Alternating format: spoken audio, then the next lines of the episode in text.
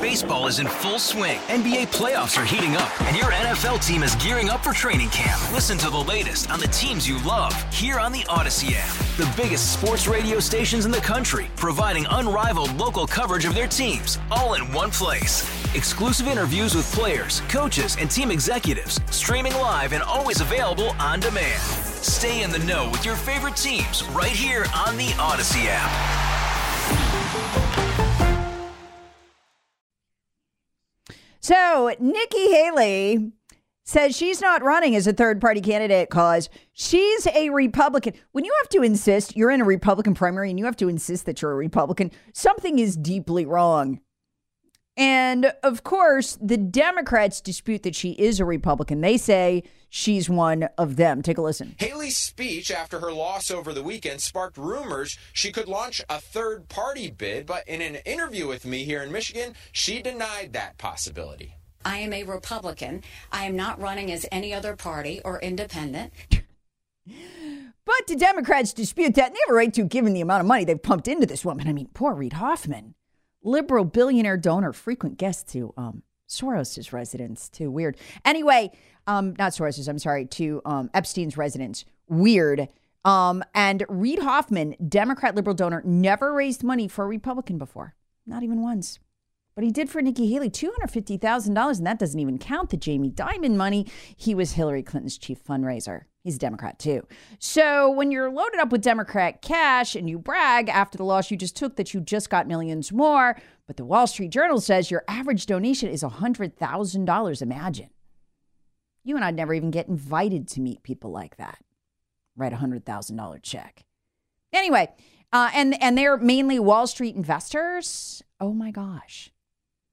So the Democrats want to dispute this. Haley's speech after her loss over the weekend sparked rumors she could launch a third party bid, but in an interview with me here in Michigan, she denied that possibility. I am a Republican. I am not running uh-huh. as any other party or independent. Yeah, well, Gavin Newsom says she is. He says she's one of them. In fact, she's one of their better surrogates.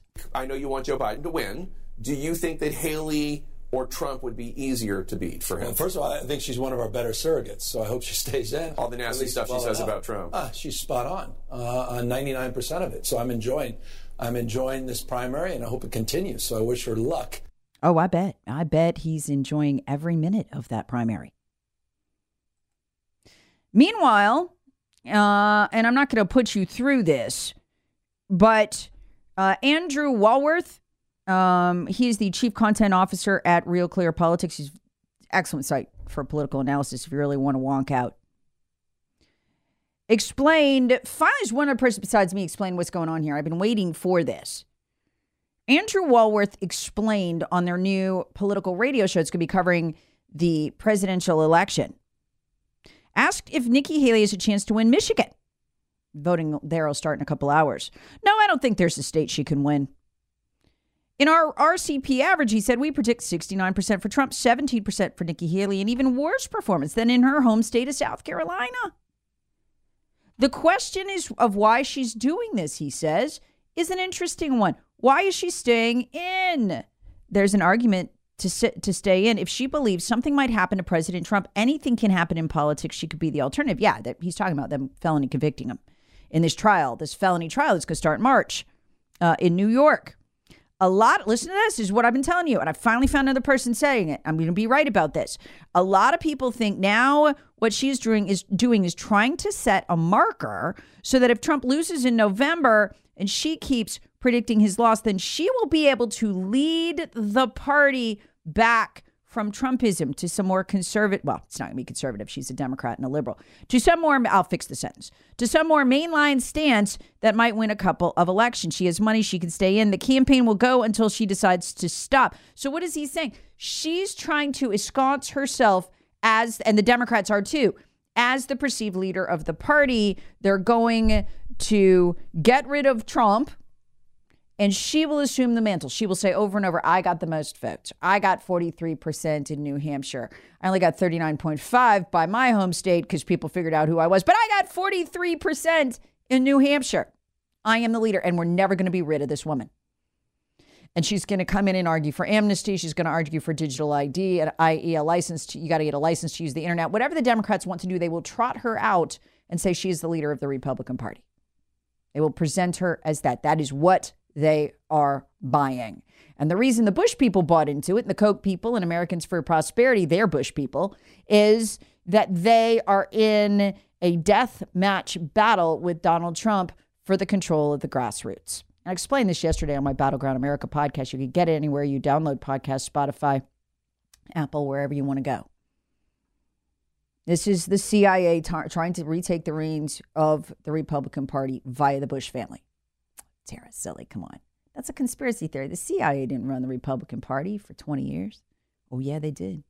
Do you know who the former CIA director was? Everybody forgets this. Bush one, Daddy Bush. He was the CIA director. They came in, they broomed out all of the conservatives after after Reagan. They got him out of all the fundraising apparatus. They sent Karl Rove around to recruit all their candidates. They made sure they were open borders globalist candidates and that they would stab us in the back at the appropriate time.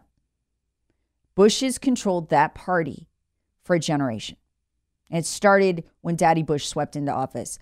And I, I sat down with a person one time. I went to lunch with them whose name you would recognize. And the person said they even broomed the conservatives, really any of the Republicans, truly Republican people, even out of the think tanks in Washington. So if you want to know why did this country go insane? Why did it get so weird? It started with the CIA takeover of the Republican Party, and they recruited all our candidates. Look, once you're the CIA director, as Daddy Bush was, you're always CIA. And that is their mentality globalism. It fooled us for a while because it looked like conservatism. It was very warlike. They wanted to go to war everywhere and kill everybody for profit. Now we're figuring out now it's just something weird going on. All these sleeper cells left in Congress that betray us, they were all recruited under the Bush wing. So what you're seeing right now with Nikki Haley, she is a weapon of the deep state.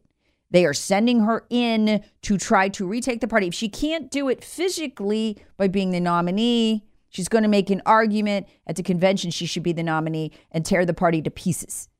And then, after doing that level of damage and leaving the wreckage burning behind her, she will then go on to claim the mantle of the Republican Party for the deep state and for the Bushes, which is, again, the same thing. No difference. And this is why the most important, one of the most important things last week, speaking of markers, that we saw, what was it? Mike Morell, Barack Obama's deputy CIA director and a key architect of the Russia collusion hoax did what? He wrote her a thousand dollar check. She don't need the money. She's got a hundred thousand to pop out of Wall Street. Why'd he do that?